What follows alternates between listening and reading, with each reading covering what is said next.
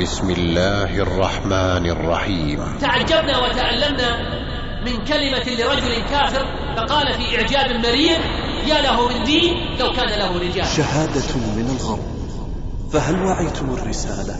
فأين الرجال؟ إن رجلا واحدا قد يساوي مئة ورجلا واحدا قد يوازي ألفا ورجلا واحدا قد يزن شعبا بأسر. رجل ذو همة يحيي أمة. من هم الرجال؟ الرجل الحق يصدق في عهد ويفي بوعده ويثبت على الطريق. من المؤمنين رجال صدقوا ما عاهدوا الله عليه. فمنهم من قضى نحبه ومنهم من ينتظر وما بدلوا تبديلا. الرجولة رأي سديد وكلمة طيبة ومروءة وشهامة وتعاون على البر والتقوى والتضامن الرجولة تحمل للمسؤولية بالذب عن التوحيد والنصح في الله عز وجل. الرجولة قوة في القول وصدع بالحق وتحذير من المخالفة لأمر الله عز وجل مع حرص وفطنة. الرجولة صمود أمام الملهيات استعلاء على المغريات. الرجل هو الذي أخضع ذاته ونفسه لمنهج الله عز وجل فهما وسلوكا. إن رجلا يحيا في زمن تحتاج به الأمة رجولة المهازيل أولئك الذين يعبون من الشهوات الغارقون في الملذات الذين قعدوا عن معاني الغايات. أما رجولة أهل الهمم والمعالي هي السعي الحثيث إلى جنة عرضها السماوات والأرض. عرضها السماوات فارس يغزو لا يخشى. إن عاد جريحا أو قتلا. إن عاد جريحا أو قتلا. رجال أما عمر أما عمر لما عزم على الهجرة خلد سيفه ومضى إلى الكعبة وقال لهم من أراد أن تثكله أمه ويتم ولده وترمل زوجته فليتبعني وراء هذا الوادي. رجال. لصوت القعقاع في الجيش خير من ألف مقاتل رجال. لما طلب عمرو بن العاص رضي الله عنه بدل كتب إليه. ما بعد إني أمددتك بأربعة آلاف رجل ثم أرسل إليه أربعة أشخاص. رجال. فإن الأمم الرسالات تحتاج إلى الرجال. نعم. الرجل أعز من كل معدن نفيس وأغلى من كل جوهر ثمين ولذلك كان وجوده عزيزا في دنيا الناس. ولم ترى الدنيا الرجولة في أجلى صورها وأكمل معانيها كما رأتها في تلك النماذج الكريمة التي صنعها الإسلام على يد الرسول العظيم صلى الله عليه وسلم. من رجال يكثرون عند الفزع ويقلون عند الطمع. لا يغريهم ولا يلينهم الوعيد لا يغرهم النصر ولا تحطمهم الهزيمة. مثل أسامة بن زيد وعلي بن أبي طالب رضي الله عنه أول فدائي في الإسلام. أبطال. وسمرة بن جندب. ورافع بن خديج قد قتل أبا جهل بعد أعداء الإسلام. وكان بخامسه عشرة من عمريهما. الصغار الكبار. هم اطفال في اجسامهم لكنهم أبطال ورجال في أفعالهم. الصغار الكبار. رجال في مواقفهم. هم بحق يصدق فيه وصف الرجولة. قد تربوا على كتاب الله عز وجل. يجاهدون في سبيله سبحانه وتعالى. رجولة تأبى الطغيان والاستسلام للمعتدين لا يهابون علاقات القذافي أبطال. بل يتصدون لها بصدورهم وقلوبهم حتى يحرر القدس الشريف. هؤلاء الأطفال. أبطال. الصغار الرجال. اعتقل آباء وهدمت بيوتهم. يشهدون ذلك بناظرين. إن هذا الطفل لا يملك سوى حجر. لكنه يرى نفسه شامخا تحدى دبابة الاحتلال دون خوف أو وجل. والأمهات يباركن خطوات فلذات أكبادهن نحو الموت والشهادة. ذلكم الطفل هو أفضل من الذين يجاهدون بالخطر في هيئة الأمم التي تدعي أنها سوف تقاتل إسرائيل. بالسلام إن جميع المنظمات لم تصل إلى مرتبة ذلكم الطفل العملاق. طفل الحجارة. أقصد رجل الحجارة. أقصد رجل الحجارة. هل تبصر أطفال الأقصى؟ في الأمة قد زرعوا أملا قالوا للعالم وبعزة نجم رجولتنا ما أفلا تسجيلات الاعتصام الإسلامية بالدمام. تقدم رسائل إلى الرجال. فهيا أيها الشاب لكي تنال نصيبا وافيا من ذلك وتكون رجلا. كما نريد. وكما تريد. بل وكما يريد الله عز وجل أن تكون. يبعثها لكم فضيلة الشيخ الدكتور ناصر قال الأحمد الله تعالى من المؤمنين رجال صدقوا ما عاهدوا الله عليه فمنهم من قضى نحبه ومنهم من ينتظر وما بدلوا تبديلا. وقال عز وجل رجال لا تلهيهم تجارة ولا بيع عن ذكر الله وإقام الصلاة وإيتاء الزكاة يخافون يوما تتقلب فيه القلوب والأبصار. إن الرجولة معاشر الأحبة تدل على طائفة كبيرة من المعاني غير الذكورة المقابلة للأنوثة في بني الإنسان. تقول العرب في المقابلة بين الاثنين وتفوق أحدهما على صاحبه هذا أرجل الرجلين ويقال رجل الساعة ورجل الموقف. وفي ختام المباهاة بالشرف والثناء يقال هو من رجالات قومه.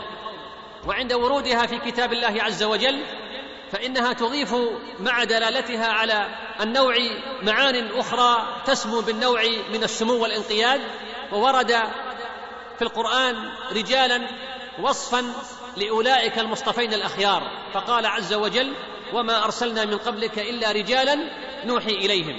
والوصف بالرجولة في بعض المواطن تعريف مقصود يوحي بمقامات هذه الصفة من جرأة على الحق ومناصرة للقائمين عليه كما قال سبحانه وتعالى وجاء رجل من أقصى المدينة يسعى. قال يا موسى إن الملأ يأتمرون بك ليقتلوك فاخرج إني لك من الناصحين. وقال تعالى وقال رجل مؤمن من آل فرعون يكتم إيمانه أتقتلون رجلا أن يقول ربي الله؟ وقد كان النبي صلى الله عليه وسلم يتطلع إلى الرجولة التي تناصره وتعتز بها دعوته ويسألها ربه فيقول اللهم أعز الإسلام بأحب هذين الرجلين إليك بأبي جهل أو بعمر بن الخطاب قال راوي الحديث وكان أحبهما إليه عمر أخرجه الترمذي. لقد كان النبي صلى الله عليه وسلم يتطلع إلى معالم الرجولة التي تؤثر في نشر الدعوة وإعزاز الإسلام. فكان إسلام عمر حدثا تاريخيا كبيرا ضخما ووجدت رجولته رضي الله عنه في اللحظة الأولى من إسلامه. فبعد أن كان المسلمون لا يجرؤون على الجهر بدينهم جهروا به. قال الصحابي الجليل عبد الله بن مسعود رضي الله عنه ما زلنا أعزة منذ أسلم عمر أخرجه البخاري. فلم تكن رجولة عمر رضي الله عنه في قوة بدنه ولا أيضا في فروسيته ففي قريش من هو أقوى منه ولكن رجولته رضي الله عنه إنما كانت في إيمانه القوي ونفسه الكبيرة التي تبعث على التقدير والإكبار.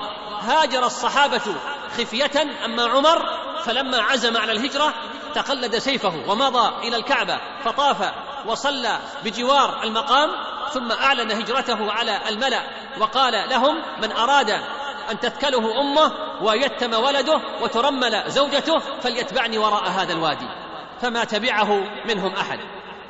والزمن أيها الأحبة يحوي الليل والنهار وجنس الإنسان يحوي الذكر والأنثى ولكل منهما مهمته. فكما أن الليل للسكنى والهدوء والنهار للكدح والعمل فالرجل بمنزلة النهار والمرأة بمنزلة الليل. لذا جمع الله جل وتعالى بينهما فقال والليل إذا يغشى والنهار إذا تجلى وما خلق الذكر والأنثى إن سعيكم لشتى. ولا ينبغي أن يتمنى الرجل أن يكون امرأة ولا المرأة أن تكون رجلا. وصدق الله جل وعز إذ يقول ولا تتمنوا ما فضل الله به بعضكم على بعض ليس هناك من يرضى بأن يصفه أحد بعدم الرجولة. وليس هناك من لا يعتز بأن يصفه الناس بالرجولة وليس هناك أبوان لا يتمنيان أن يوصف ابنهما بالرجولة وليس هناك فتاة لا تتمنى أن يكون فتى أحلامها رجلا. لكن هل الرجل هو كل من طر شاربه ونبتت لحيته من بدن الإنسان؟ أم كل من تقدم في السن فهو الرجل؟ إن الرجولة ليست بالسن المتقدمة. فكم من شيخ في سن السبعين وقلبه في سن السابعة يفرح بالتافه ويبكي على الحقير ويتطلع إلى ما ليس له ويقبض على ما في يده قبض الشحيح حتى لا يشاركه غيره. فهو طفل صغير ولكنه ذو لحية وشارب. وكم من غلام في مقتبل العمر ولكنك ترى الرجولة المبكرة في قوله وعمله وتفكيره وخلقه. مر عمر بن الخطاب رضي الله عنه على ثلة من الصبيان يلعبون فهرولوا وبقي صبي منفرد في مكانه هو عبد الله بن الزبير. فسأله عمر لم لم تذهب وتجري مع أصحابك؟ فقال يا أمير المؤمنين لم أقترف ذنبا فأخافك ولم تكن الطريق ضيقة فأوسعها لك. ودخل غلام عربي على خليفة أموي يتحدث باسم قومه فقال له الخليفة ليتقدم من هو أكبر منك سنا. فقال يا أمير المؤمنين لو كان التقدم بالسن لكان في الأمة من هو أولى منك بالخلافة. أولئك لعمري هم الصغار الكبار وفي دنيانا مع كل أسف ما أكثر الكبار الصغار. وليست الرجولة أيضا بضخامة الجسم وطول القامة وقوة البنية. فقد قال الله عز وجل عن طائفة من المنافقين وإذا رأيتهم تعجبك أجسامهم ومع هذا فهم كما قال سبحانه كأنهم خشب مسندة يحسبون كل صيحة عليهم. وفي الحديث يأتي الرجل العظيم السمين يوم القيامة فلا يزن عند الله جناح بعوضة واقرأوا إن شئتم قوله تعالى فلا نقيم لهم يوم القيامة وزنا.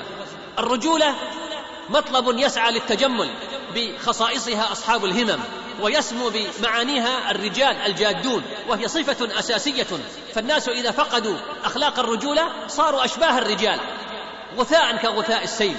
الرجولة ترسخ بمعتقد قوي وتهذب بتربية صحيحة وتنمى بقدوة حسنة. ميزان الرجولة عند عامة الناس هو ميزان مادي فقط. فمن كان جميل المنظر مكتمل القوى كثير المال فهو الرجل الطيب. ولكن ميزان الرجال في شريعة الإسلام من كانت أعماله فاضلة وأخلاقه حسنة من رجل على النبي صلى الله عليه وسلم. فقال عليه الصلاة والسلام ما تقولون في هذا؟ قالوا هذا حري إن خطب أن ينكح وإن شفع أن يشفع وإن قال أن يستمع له. قال ثم سكت. فمر رجل آخر من فقراء المسلمين فقال عليه الصلاة والسلام ما تقولون في هذا؟ قالوا هذا حري إن خطب ألا ينكح وإن شفع ألا يشفع وإن قال ألا يستمع له. فقال عليه الصلاة والسلام هذا خير من ملء الأرض من مثل هذا. أخرجه البخاري. الرجال لا يقاسون كما قلت بضخامة أجسامهم وبهاء صورهم. فعن علي بن أبي طالب رضي الله عنه قال أمر النبي عليه الصلاة والسلام ابن مسعود رضي الله عنه فصعد على شجرة أمره عليه الصلاة والسلام أن يأتيه منها بشيء فنظر أصحابه إلى ساق عبد الله عندما صعد على الشجرة فضحكوا من حموشة ساقيه أي من دقة ونحافة ساقيه. فقال عليه الصلاة والسلام لم تضحكون لرجل عبد الله أثقل في الميزان يوم القيامة من جبل أحد رواه الإمام أحمد. الرجوله رأي سديد وكلمة طيبة ومروءة وشهامة وتعاون على البر والتقوى وتضامن. الرجوله تحمل للمسؤولية في الذب عن التوحيد والنصح في الله عز وجل. قال الله تعالى وجاء رجل من أقصى المدينة يسعى قال يا موسى إن الملأ يأتمرون بك ليقتلوك فاخرج إني لك من الناصحين. الرجولة قوة في القول وصدع بالحق وتحذير من المخالفة لأمر الله عز وجل مع حرص وفطنة.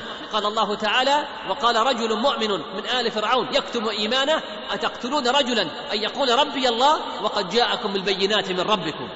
الرجولة صمود أمام الملهيات واستعلاء على المغريات. حذرا من يوم عصيب. رجال لا تلهيهم تجارة ولا بيع عن ذكر الله وإقام الصلاة وإيتاء الزكاة يخافون يوما تتقلب فيه القلوب والأبصار. الرجل الحق يصدق في عهده ويفي بوعده ويثبت على الطريق. قال الله تعالى من المؤمنين رجال صدقوا ما عاهدوا الله عليه فمنهم من قضى نحبه ومنهم من ينتظر وما بدلوا. تبديلا. الرجل هو الذي أخضع ذاته ونفسه لمنهج الله عز وجل فهما وسلوكا. الرجولة ذكر داعم لله عز وجل وعدم انشغال بالدنيا عن الآخرة. في بيوت اذن الله أن ترفع ويذكر فيها اسمه يسبح له فيها بالغدو والآصال. رجال لا تلهيهم تجارة ولا بيع عن ذكر الله وإقام الصلاة وإيتاء الزكاة يخافون يوما تتقلب فيه القلوب والأبصار. كان الرسول عليه الصلاة والسلام يخطب يوما على المنبر فجاءت عير فخرج الأصحاب ولم يبقى معه عليه الصلاة والسلام وهو يخطب إلا اثنا عشر رجلا. فقال عليه الصلاة والسلام والله لو تتابعتم فلم يبق منكم أحد لسال بكم هذا الوادي نارا وأنزل الله جل وتعالى قوله وإذا رأوا تجارة أو لهوا انفضوا إليها وتركوك قائما قل ما عند الله خير من اللهو ومن التجارة والله خير الرازقين. الرجولة أن تقدم طاعة الله جل وتعالى على المال وعلى الولد. كما قال سبحانه المال والبنون زينة الحياة الدنيا والباقيات الصالحات خير عند ربك ثوابا وخير أملا. ويقول عليه الصلاة والسلام استكثروا من الباقيات الصالحات. قال وما هن يا رسول الله؟ قال التكبير والتحميد والتهليل والتسبيح ولا حول ولا قوة إلا بالله هي الباقيات الصالحات. من الرجولة القوامة على الأسرة الرجال قوامون على النساء بما فضل الله بعضهم على بعض. ولا يقدح في رجولة الرجل أن يعين أهله. فعائشة رضي الله تعالى عنها وعن أبيها عندما سئلت عن فعل النبي صلى الله عليه وسلم في بيته فقالت كان يكون في مهنة أهله يخصف نعله ويرقع ثوبه ويحلب شاته. ولا يقدح أيضا في رجولة الرجل أن يلاطفهن أو أن يمازحهن. تقول عائشة رضي الله عنها سابقني النبي صلى الله عليه وسلم فسبقته فلما حملت اللحم أي أصبحت فيها شيء من السمنة تقول سابقني فسبقني فقال هذه بتلك. ليس من الرجال الذين نعنيهم أولئك الذين يعبون من الشهوات أو أولئك الغارقون في الملذات الذين قعدوا عن معاني الغايات وأعرضوا عن خالق الأرض والسماوات. وليسوا أولئك أيضا الذين بطنت أجسادهم وقد خلت من قول الحكمة ألسنتهم. وعن سداد الرأي عقولهم هؤلاء الرجال أشباه رجال لا ننشدهم. بل نبغي أولئك الرجال الذين عناهم القرآن في قوله الذين يمشون على الأرض هونا وإذا خاطبهم الجاهلون قالوا سلاما. والذين يبيتون لربهم سجدا وقياما. والذين يقولون ربنا اصرف عنا عذاب جهنم إن عذابها كان غراما إنها ساءت مستقرا ومقاما. والذين إذا أنفقوا لم يسرفوا ولم يقتروا وكان بين ذلك قواما. ليس من الرجولة أن يكون الشاب كالإمعة إن أحسن الناس أحسن وإن أساءوا أساء. وإذا ولغ أصحابه في مستنقعات السوء جرى في ركابهم لكي يكون رجلا كما يزعمون. هل من الرجولة أن تكون غاية مراد الشاب شهوة قريبة ولذة محرمة في ليلة عابثة بلا رقيب ولا حسيب؟ أين هذا من رجل قلبه معلق بالمساجد. وأين هذا من رجل دعته امرأة ذات منصب وجمال فقال إني أخاف الله. وأين هذا من رجل تصدق بصدقة فأخفاها حتى لا تعلم شماله ما تنفق يمينه. وأين هذا من رجلين تحابا في الله اجتمعا عليه وتفرقا عليه. أولئك يمقتهم الرحمن وهؤلاء يدنيهم جل وعز ويظلهم في ظل عرشه يوم لا ظل إلا ظله. الذي يقدح في رجولة بعض الرجال هو انعدام غيرته على أهله في أمر لباسها فلا يعنيه أن تخرج وأن تكشف عورتها للناس أو لا تعنيه الجلسات المختلطة. يقدح في رجولة الرجل أن يلقي للزوجة الحبل على الغارب. تخرج متى تشاء وتعود متى تشاء ولا يعرف الوجهه التي خرجت إليها أو أن تسافر بغير محرم. إن فقدان الغيرة يقدح في رجولة الرجل فكيف لو قدم محبة أهله على محبة الله جل وتعالى ورسوله عليه الصلاة والسلام؟ رجولة المهازيل إضاعة الوقت وازجاء الزمن دون فائدة ورجولة المرضى والسفهاء السعي وراء الشهوات المحرمة. أما رجولة أهل الهمم والمعالي فهي السعي الحثيث إلى جنة عرضها السماوات والأرض. وأيضا من متطلبات هذا السعي أن تكتسب من العلم أوفره وأن تنال من الأدب أكثره ومن معالي الأمور وجميلها ما يزين رجولتك يا أخي الحبيب. ويجعلك محط الآمال ومعقد الاماني بعيدا عن عثرات الطريق ومزالق المسير. ولكي تكون كذلك فالآفاق أمامك مفتوحة ودروب الخير سهلة ميسرة. وحصاد العلم قد دان وقرب وغراس الخلق ينتظر الجاني فهيا أيها الشاب لكي تنال نصيبا وافيا من ذلك فتكون رجلا كما نريد وكما تريد بل وكما يريد الله عز وجل أن تكون. فالأسرة والمجتمع والأمة بحاجة إلى رجال صالحين مصلحين. إن شر ما تصاب به الحياة هو الخروج على الفطرة التي فطر الله الناس عليها. وذلك بتخلف الرجال واسترجال المرأة. أين الرجوله في من يتمايل في حركاته ويطيل شعره ويضع القلادة على رقبته ويتطأطأ في مشيته؟ بل قد يرقص كما ترقص النساء. إن هذه السلوكيات نواة شر ونذير فساد لكل المجتمع لأنها تحكي مسخا وانصرافا عن الفطرة وانهزامية وانحطاطا على حساب أخلاق الأمة. ولهذا لعن الرسول عليه الصلاة والسلام المتشبهين من الرجال بالنساء والمتشبهات من النساء بالرجال أخرجه البخاري. ولعن عليه الصلاة والسلام المخنثين من الرجال والمترجلات من النساء وقال أخرجوهم من بيوتكم. رواه البخاري في صحيحه أيضا.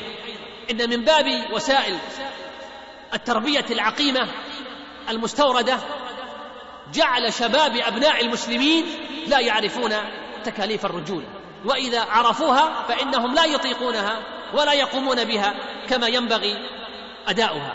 وهذا نتائج المخطط العلماني المدروس الذي يعمل على دمج النساء بالرجال وذلك لتعطيل التكاليف الشرعية الخاصة بكل منهما وليجعل من لباس المرأة والرجل شيئا واحدا والتشابه في الظاهر يورث التشابه في الباطن كما نعلم ذلك جميعا. حين تغمر خصائص الرجولة بجناية الرجال أنفسهم يحل بالمجتمع العطب وبالبيت الضياع وبالأمة الضعف والهوان. تضيع القوامة وتضعف الغيرة فتتسع رقعة الفساد الخلقي.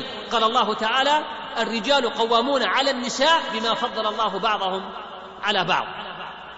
إن مما يعاني منه كثير من الناس وكثير من أولياء الأمور هو ظهور الميوعة وآثار الترف في شخصيات أولادهم. ولمعرفة حل هذه المشكلة وتدارك الأجيال القادمة التي تعقد الأمة عليها آمالها لابد من الإجابة عن السؤال التالي. كيف ننمي عوامل الرجولة في شخصيات أولادنا؟ إن موضوع هذا السؤال هو من المشكلات التربوية الكبيرة في هذا العصر.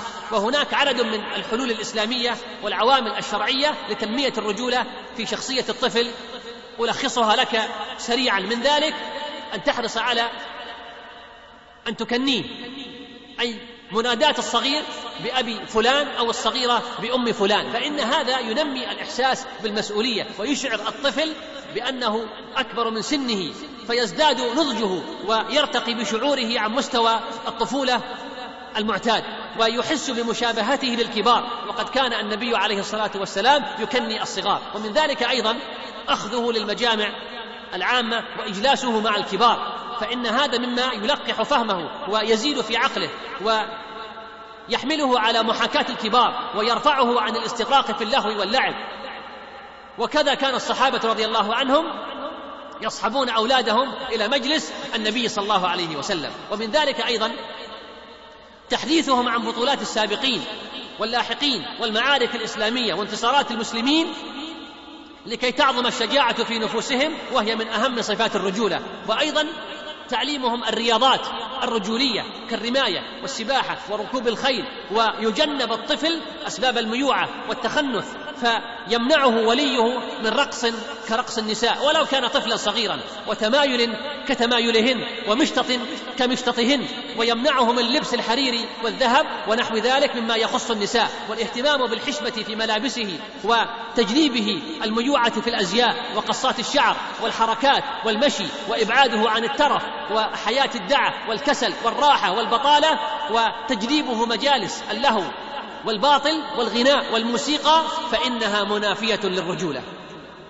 واحذر أيها الولي من أن تهينه أمام الآخرين واحتقار أفكاره بل ينبغي عليك أن تشجعه على المشاركة واعطائه قدره وإشعاره بأهميته وذلك يكون بأمور مثل إلقاء السلام عليه واستشارته وأخذ رأيه وأيضا توليته مسؤوليات تناسب سنه وقدراته وكذلك استكتامه الأسرار ونحوها أحيانا. وأيضا تعليمه الجرأة في مواضعها ويدخل في ذلك تدريبه على على الخطابة. الرجال الحقيقيون من هذه الأمة أصحاب مواقف. الرجال الحقيقيون من هذه الأمة أصحاب مواقف. وقد يتمثل هذا في رجل أو في مجتمع أو في شعب من الشعوب المسلمة. فمؤمن آل فرعون مثلا كان وحيدا لكنه كان رجلا. وقال رجل مؤمن من آل فرعون يكتم ايمانه أتقتلون رجلا؟ أن يقول ربي الله وقد جاءكم البينات من ربكم. وإن يك كاذبا فعليه كذبه وإن يك صادقا يصبكم بعض الذي يعدكم. إن الله لا يهدي من هو مسرف كذاب. انظر إلى هذا الرجل الذي وقف كالجبل وأظهر إيمانه في وقت كان لابد وأن يظهر. وقف أمام طاغية ومدع للربوبية وتسانده حاشية السوء ثم يقوم هذا الرجل بتذكير قومه ويخوفهم من بأس الله عز وجل ويدعوهم إلى الله وإلى الإيمان به سبحانه وتعالى ولكنهم يدعونه إلى الكفر والإشراك به عز وجل. يدعوهم إلى الجنة والمغفرة ويدعونهم إلى النار وبئس المصير. ويتكرر هذا الموقف في كل عصر وأمام كل طاغية إنها الرجولة الحقة بكل معانيها. وأيضا من الرجال ما قاله النبي عليه الصلاة والسلام فيما رواه الإمام أحمد في مسنده من حديث عبد الله بن بشر الخثعمي رضي الله عنه عن أبيه أنه سمع النبي صلى الله عليه وسلم يقول لتفتحن القسطنطينية فلنعم الأمير أميرها ولنعم الجيش ذلك الجيش سمع الطفل محمد الفاتح هذا الحديث. وكبر في ذهنه حتى إذا بلغ السبعة عشر ربيعا حان الوقت الذي يحقق فيه حلم المسلمين ويحقق حديث النبي صلى الله عليه وسلم. وكان لقد حاول المسلمون منذ القرن الأول فتح القسطنطينية مرات عديدة وقد قتل الصحابي أبو أيوب الأنصاري تحت أسوارها وادخر فتحها لهذا الشاب الرجل الذي كان نعم الأمير وجيشه نعم الجيش إنها الرجولة الحقة بكل معانيها. وأيضا من مواقف الرجال موقف صاحب الظلال رحمه الله تعالى عندما طلب منه أن يؤيد العبد الخاسر بكلمات يكتبها فقال رحمه الله إن السبابة التي أشهد بها في كل صلاة أن لا إله إلا الله وأن محمدا رسول الله لا يمكن أن تكتب سطرا فيه ذل أو عبارة فيها استجداء. وعندما سيق رحمه الله إلى الموت كان من المعتاد أن يحضر شيخ ليلقن الذي ينفذ فيه حكم الإعدام الشهادتين. فقال له رحمه الله إنني لم أقف هذا الموقف إلا من أجل لا إله إلا الله محمد رسول الله. فهناك أناس يأكلون الخبز بلا إله إلا الله وآخرون يقدمون رؤوسهم إلى المشانق من أجل لا إله إلا الله. من المؤمنين رجال صدقوا ما عاهدوا الله عليه فمنهم من قضى نحبه ومنهم من ينتظر وما بدلوا. تبديلا إنها الرجولة الحقة بكل معانيها. وقد تتمثل الرجولة أيضا في شعب من الشعوب كالشعب الأفغاني مثلا. هذا الشعب البطل الذي لم يرضى بالاحتلال الروسي لأرضه كما لم يرضى من قبل بالاحتلال البريطاني ووقف وحيدا. في حلبة الصراع مع ثاني دولة على مستوى العالم في وقته. فقدم من التضحيات والبذل والشجاعة والرجولة ما حير العالم وضحى بمئات الآلاف من الرجال نحسبهم شهداء عند الله عز وجل. وما يزال هذا الشعب البطل يقف اليوم كالجبل أمام تحديات ضخمة ومؤامرات ماكرة تحاك وتكاد له في وضح النهار وقد أعلنوها صريحة بأنها حرب صليبية هدفها ضرب الإسلام في كل مكان وإن زخرفت بدعاوى أخرى يعرف كذبها قائلوها قبل سامعوها. وإن الأمة اليوم متفائلة بما تحمله الأيام القادمة وذلك بأن يكسر قوى الشر وأن يمزق الله الرأسمالية كما مزق الشيوعية الحمراء قبلها وما ذلك على الله بعزيز. وقد يسأل سائل فيقول هل بعد هذا الليل من اسفار أم يا ترى سيظل في استمرار هل بعده نور سيسطع في الدنا؟ ومتى؟ فقد تقنى إلى الأنوار. ولقد مللنا العيش تحت ظلامه. ولقد سئمنا كثرة الأكدار. في كل يوم دمعنا متصبب. في كل يوم نكتوي بالنار. فمتى الظلام سيمحي من أرضنا؟ فنعيش في فرح وباستبشار. بل ما هو الحل الذي نحيا به في عزة ومهابة ووقار؟ فيجيب هذا الشعب فيقول يأتي الجواب ولا جواب مكانه. لا حل غير الصارم البتار. فبه نعيش مدى الزمان أعزة وبه سنكسر شوكة الكفار. هذا هو الحل الوحيد ودونه ذل وعيش مهانة وصغار.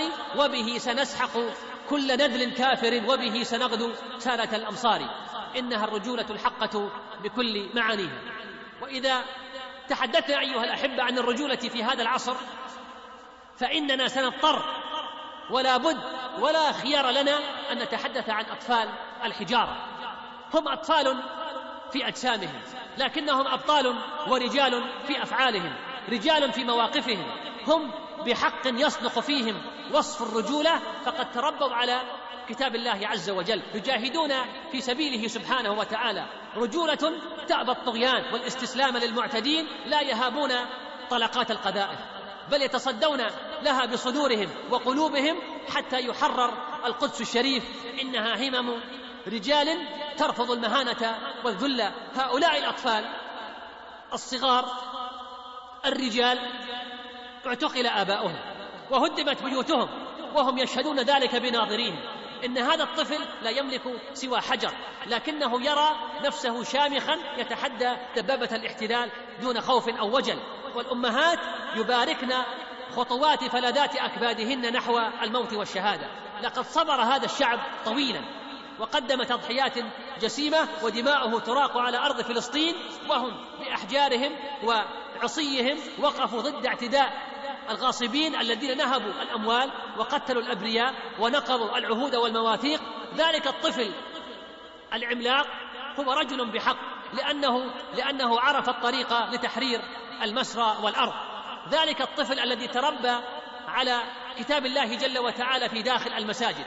هو الذي يريد أن يحقق ما جاء في سورة الإسراء من وعد بالنصر حتى يقول الحجر والشجر يا مسلم يا عبد الله هذا يهودي خلفي فتعال فاقتله ذلكم الطفل هو أفضل من الذين يجاهدون بالخطب في هيئة الأمم والمحافل الدولية التي تدعي أنها سوف تقاتل إسرائيل بالسلام. إن جميع المنظمات لم تصل إلى مرتبة ذلكم الطفل العملاق طفل الحجارة. أقصد رجل الحجارة لقد سجل أبناء تلك الأرض بطولات وتضحيات لا تتوقف أمام ذلك الصلف اليهودي الذي أقدم وما يزال على أبشع ما عرفت البشرية من وحشية. لماذا يحجم العالم الذي يزعم أنه متحضر عن ردع المعتدي والأخذ على يديه؟ أين المعاهدات؟ أين المواثيق التي تنص على ضمان السلام والتقليل من الإجرام؟ أين الأخذ على يد المعتدي ونصرة المظلوم. أين دعاة السلام والداعون له؟ أين المنظرون لثقافته؟ أين محاربة الإرهاب في العالم؟ وهذه المذابح والبنادق والصواريخ تخرب الديار وتحرق القلوب والأجساد. أجساد الشيوخ الركع والأطفال الرضع. إن هذه الدماء إن هذه الدماء لن تثمر بإذن الله جل وعز إلا نفوسا. أبية لن ترضى الدنية في دينها ولتسقط تلك الدعاوى الساقطة ولتنكسر تلك الأقلام الهزيلة التي ما زالت تزين السلام غير العادل بصورة كالحة. لقد عاهدت الأمة الإسلامية ربها أن تظل القدس جوهر عقيدتها في قلوبنا وعقولنا ومشاعرنا بل هي فوق كل الاعتبارات الآنية والمصالح الدنيوية. لن نفرط في ذرة من ترابها. ولا سلام ولا استقرار بدونها وكل الممارسات التي يمارسها العدو من استيطان وتهويد هي أمور غير شرعية نرفضها وترفضها الأمة كما ترفض الاحتلال ذاته. إن أرض فلسطين إسلامية وستبقى كذلك مهما تكالبت عليها الخطوب ولا يأس من روح الله إلا القوم الكافرون وسيبقى الكفاح وتدوم التضحية حتى تعود الأرض إلى أصحابها الشرعيين. إن بعض الرجال أيها الأحبة إن بعض الرجال في ميزان الإسلام الرجل الواحد بألف رجل. نعم الرجل الواحد في ميزان الإسلام في بعض المواقف يكون بألف رجل. في دار من دور المدينة المباركة جلس عمر رضي الله عنه في أحد الأيام إلى جماعة من أصحابه فقال لهم تمنوا فقال أحدهم أتمنى لو أن هذه الدار مملوءة ذهبا أنفقه في سبيل الله. فسكت عمر ثم قال بعد قليل تمنوا. فقال شخص آخر أتمنى يا أمير المؤمنين لو أن هذه الدار مملوءة لؤلؤا وزبرجدا وجوهرا أنفقه في سبيل الله وأتصدق به. فسكت عمر ثم قال بعد قليل تمنوا. فقالوا ما ندري ما نقول يا أمير المؤمنين. فقال عمر ولكني أتمنى رجالا مثل أبي عبيدة بن الجراح ومعاذ بن جبل وسالم مولى أبي حذيفة فأستعين بهم على إعلاء كلمة الله. رحم الله عمر بن الخطاب رضي الله عنه. لقد كان خبيرا بما تقوم به الحضارات وتنهض به الرسالات وتحيا به الأمم الهامدة. إن الأمم والرسالات تحتاج إلى المعادن المذخورة والثروات المنشورة ولكنها تحتاج قبل ذلك إلى الرؤوس المفكرة التي تستغلها والقلوب الكبيرة التي ترعاها والعزائم القوية التي تنفذها إنها تحتاج إلى الرجال. الرجل أعز من كل معدن نفيس وأغلى من كل جوهر ثمين ولذلك كان وجوده عزيزا في دنيا الناس. حتى قال عليه الصلاة والسلام إنما الناس كإبل مئة لا تكاد تجد فيها راحلة. رواه البخاري. الرجل الكف الصالح هو عماد الرسالات وروح النهضات ومحور الإصلاح. أعد ما شئت من معامل السلاح والذخيرة فلن تقتل الأسلحة إلا بالرجل المحارب. وضع ما شئت من مناهج للتعليم والتربية فلن يقوم المنهج إلا بالرجل الذي يقوم بتدريسه. وأنشئ ما شئت من لجان فلن تنجز مشروعا إذا حرمت الرجل الغيور. ذلك ما يقوله الواقع الذي لا ريب فيه. إن الرجولة ليست بحد السلاح بقدر ما هي في قلب الجندي. والتربية ليست في صفحات الكتاب بقدر ما هي في روح المعلم. وإنجاز المشروعات ليس في تكوين اللجان بقدر ما هو في إخلاص القائمين عليها. فلله ما أحكم عمر رضي الله عنه حين لم يتمنى ذهبا ولا فضة ولا لؤلؤا ولا جوهرا ولا زبرجدا ولكنه تمنى رجالا من الطراز الأول الممتاز الذين تتفتح على أيديهم كنوز الأرض وأبواب السماء. إن رجلا واحدا قد يساوي مئة ورجلا واحدا قد يوازي الفا ورجلا واحدا قد يزن شعبا بأسره. نعم. وقد قيل رجل ذو همة يحيي أمة يعد بألف من رجال زمانه لكنه في الألمعية واحد. حاصر خالد بن الوليد رضي الله عنه الحيرة فطلب من الصديق رضي الله عنه طلب منه مددا أن يمده برجال. فماذا صنع الصديق رضي الله عنه؟ أمده برجل واحد فقط هو القعقاع بن عمرو التميمي. وقال لا يهزم جيش فيه مثله. وكان يقول لصوت القعقاع في الجيش خير من ألف مقاتل. ولما طلب عمرو بن العاص رضي الله عنه المدد من أمير المؤمنين عمر بن الخطاب رضي الله عنه عندما أراد فتح مصر كتب إليه أما بعد فإني أمددتك بأربعة آلاف رجل ثم أرسل إليه أربعة أشخاص. الزبير بن العوام والمقداد بن عمرو وعبادة بن الصامت ومسلمة بن مخلد. إن خير ما تقوم به دولة لشعبها وأعظم ما يقوم عليه منهج تعليمي وأفضل ما تتعاون عليه أدوات التوجيه كلها من صحافة وإذاعة ومسجد ومدرسة هو صناعة هذه الرجولة وتربية هذا الطراز من الرجال. ولن تترعرع الرجولة الفارعة ويتربى الرجال الصالحون إلا في ظلال العقائد الراسخة والفضائل الثابتة والمعايير الأصيلة والتقاليد المرعية والحقوق المكفولة. أما أما في ظلام الشك المحطم والإلحاد الكافر والانحلال السافر والحرمان القاتل فلن توجد رجولة صحيحة. كما لا يمكن أن ينمو الغرس إذا حرم الماء والهواء والضياء.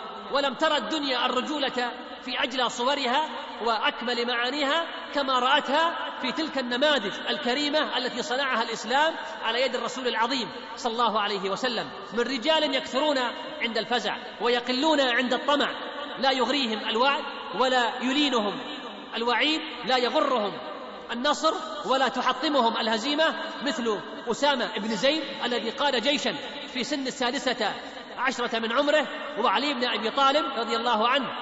أول فدائي في الإسلام وأول من أسلم من الصبيان وسمرة ابن جندب ورافع ابن خديج وقد قتل أبا جهل أعدى أعداء الإسلام وكان في الخامسة عشرة من عمريهما.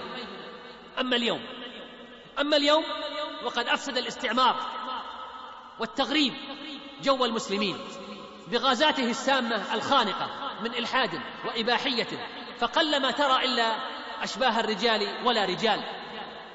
تعجبنا وتألمنا من كلمة لرجل كافر درس تعاليم الإسلام السمحة الشاملة فقال في إعجاب مرير يا له من دين لو كان له رجال. إن هذا الدين لا يشكو من قلة الأشخاص ابدا. فهو يضم ما يزيد على ألف مليار مسلم ينتسبون إليه ويحسبون عليه ولكنهم كما قال عليه الصلاة والسلام غثاء كغثاء السيل أو كما قال الشاعر يثقلون الأرض من كثرتهم ثم لا يغنون في أمر جلل. وماذا يغني عن الإسلام؟ رجال وأشخاص وبشر أهمتهم أنفسهم وحكمتهم شهواتهم وسيرتهم مصالحهم فلا هم وثقوا بأنفسهم ولا اعتمدوا على ربهم. رجال يجمعهم الطمع ويفرقهم الخوف أو كما قيل يجمعهم مزمار وتفرقهم عصا. أما والله لو ظفر هذا الدين في كل ألف من أبنائه برجل واحد فيه من خصائص الرجولة لكان ذلك خيرا ثم خيرا ثم خيرا. وأجدى عليه من هذه الجماهير المكدسة وهذه الطوابير التي لا يهابها عدو ولا ينتصر بها صديق. فليت لي بهم قوما إذا ركبوا شنوا الإغارة فرسانا وركبانا لا يسألون أخاهم حين يندبهم في النائبات على ما قال برهانا. إن الرجل الواحد قد ينقذ الموقف بمفرده بما حباه الله جل وتعالى من الخصائص الإيمانية والمواقف الرجولية التي ربما عملها لوحده. وفي القرآن الكريم في قصة موسى حين قتل القبطي تجد قول الله جل وعز وجاء رجل من أقصى المدينة يسعى. وفي سورة ياسين في قصة أصحاب القرية إذ جاءها المرسلون تجد قوله تعالى وجاء من أقصى المدينة رجل يسعى. وفي سياق هاتين القصتين تجد أن النص القرآني يبرز كلمة رجل وهي تعني شخصا مفردا فهو رجل واحد ينقذ الموقف بخصائصه الذاتية والإيمانية والأخلاقية والسلوكية ولا يستوحش من غربته بين أهله أو تفرده في طبقته.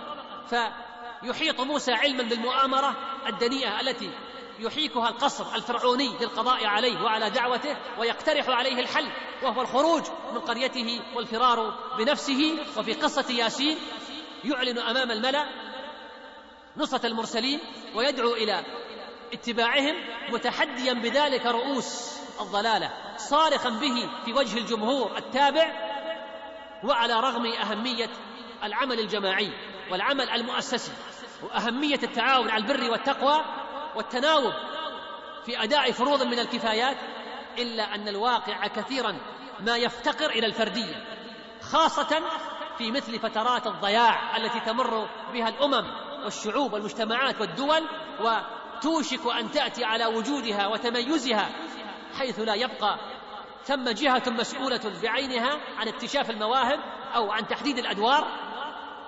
وهذا هو الحال الذي يعيشه المسلمون الآن في كثير من بلادهم. هنا تبرز الحاجة إلى تكثيف المبادرات الفردية من الداعية والتي لا بد وأن تسد بعض النقص وأن تتلاقى يوما ما على خطة راشدة يكون فيها للمسلمين فرج ومخرج إن شاء الله تعالى. وليس هذا تقليلا ابدا وليس هذا تقليلا من أهمية تضافر الجهود وتكاتفها ولا تهوينا من شأن المبادرات الجماعية التي آتت وتؤتي أكلها كل حين بإذن ربها ولكنه تأكيد على الدور الفردي المساهم في إيجادها وعلى الدور الفردي الذي لا يقف عندها والحمد لله اولا واخرا. وظاهرا وباطنا وأصلي وأسلم على عبده ورسوله نبينا محمد وعلى آله وصحبه وسلم تسليما كثيرا.